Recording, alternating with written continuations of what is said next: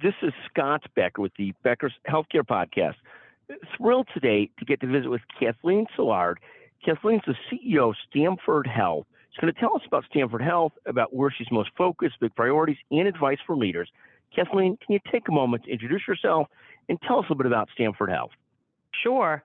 Um, as you said, uh, my name is Kathleen Silard. I'm the president and CEO here at Stamford Health. I started my career out as a nurse, actually, uh, in the neonatal ICU at Albert Einstein Hospital, and then had progressive levels of uh, increasing experience and at a lot of different places like Montefiore and St. Joseph's in New Jersey. And then I landed in this great organization uh, called Stamford Health. And so just a little bit about us. Um, we're it's a really interesting organization. Um, we uh, care for uh, we're lo- we're located in Lower Fairfield County.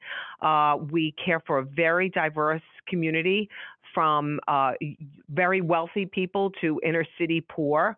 Uh, we are a $800 million corporation that includes an acute care hospital, uh, a 305 bed acute care hospital, a large ambulatory network um, throughout uh, southern Fairfield County, and uh, 880 physicians on our medical staff, of which about uh, 400 are employed either through the medical group or the hospital, and then the rest are independent in the community. We're also the fifth largest healthcare system in the state of Connecticut, and uh, we are the largest employer um, in Stamford. So we are we sit in a very interesting uh, uh, position in our community. And, and and talk for a moment about about where you're most focused this year as we head into 2022. We're at the middle of November, 2021. What are you most excited and focused on? What are the big priorities as you move into the next year? Terrific. So, our vision is to uh, be the most trusted healthcare partner for the communities that we serve. And we just finished a three year strategic plan, and we're launching into a new strategic plan for 2022 to 24. So, it's kind of a terrific time because we're turning the page on um, the, the past three years of history, which was a tumultuous time for us, just like other healthcare organizations, because we were a COVID safety net hospital and hotspot. And now we, even though we continue to care for COVID patients and we continue to serve our community um, with vaccination and addressing some of the healthcare disparities that we saw, we're now really doubling down our efforts again around our strategy for the future. So our strategy is actually built around what we call the four Ps um, partnership strategies, patients as consumers, program growth and development, and physicians and other caregivers.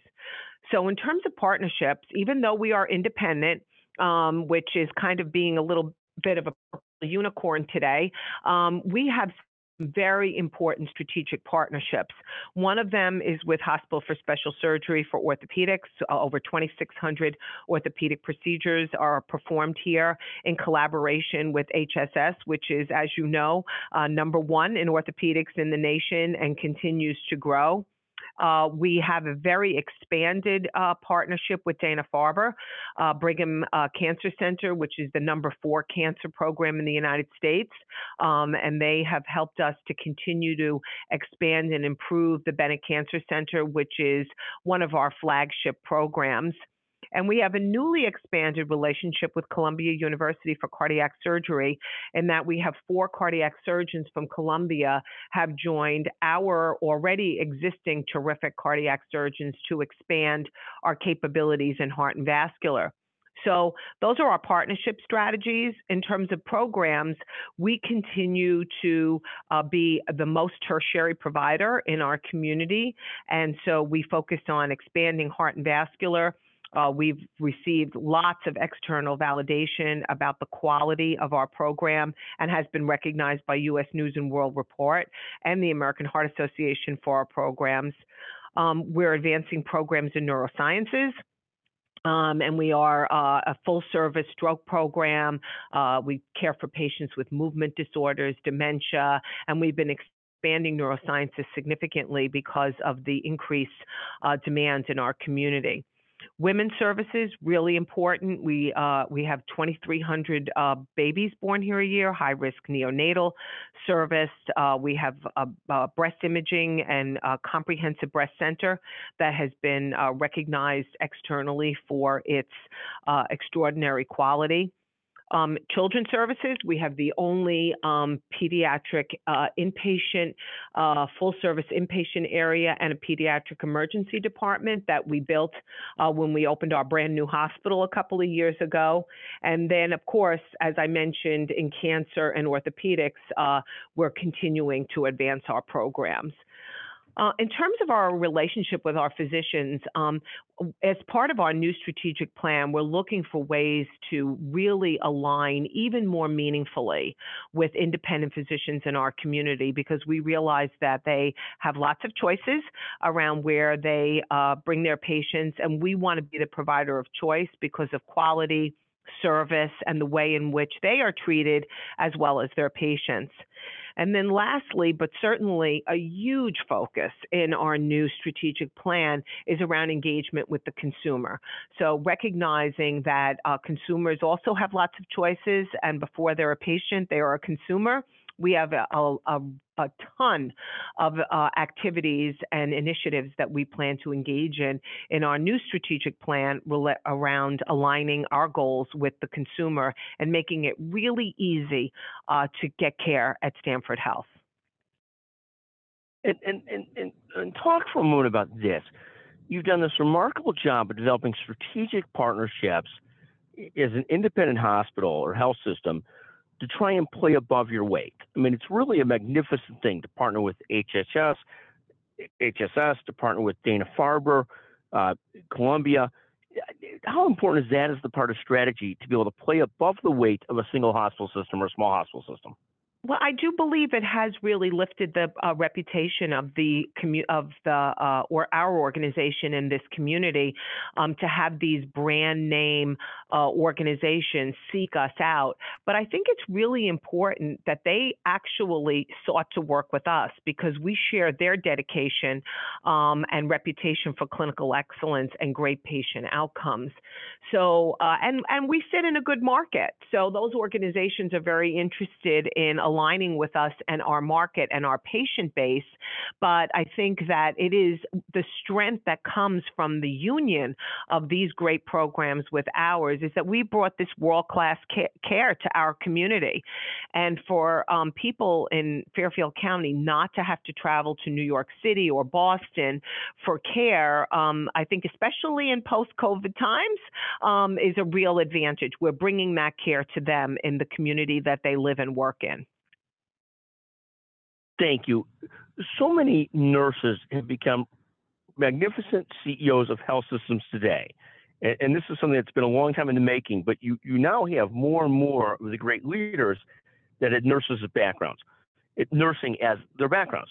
What, what advice do you have on people becoming great leaders? What advice for leaders? How important is that, that sort of empathetic perspective with brilliance to leadership? Talk a bit about what advice you'd give to leaders.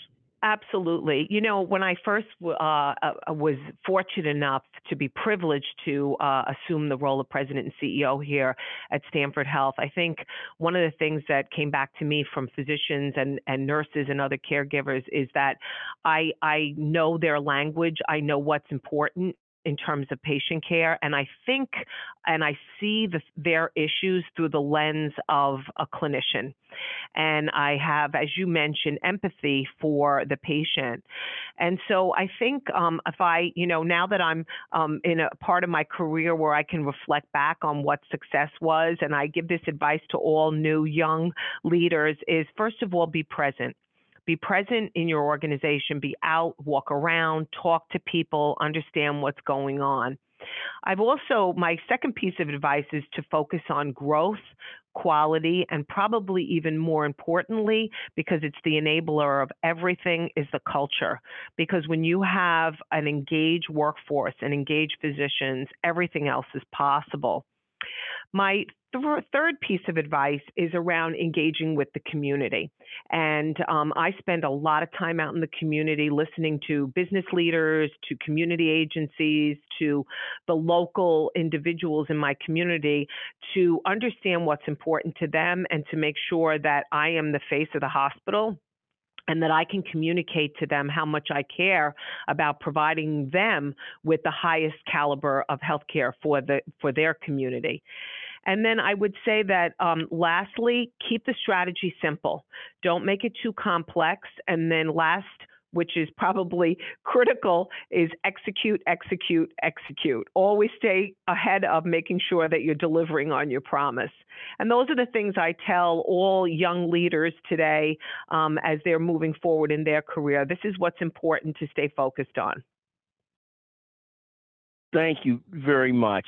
Kathleen, what a pleasure to visit with you. Anything else you want to leave with the audience or your team as we go into 2022? Anything else you want to share with us? I think, you know, the only, uh, first of all, it was a delight to have the opportunity to talk to you. And again, thank you for inviting me. I think stay safe out there and let's give our very best to our patients and the communities that we serve. Thank you very much. Kathleen, what a remarkable leadership career, and congratulations on what you're doing with Stamford Health. Just magnificent. Thank you very much. Thank you. Have a great day.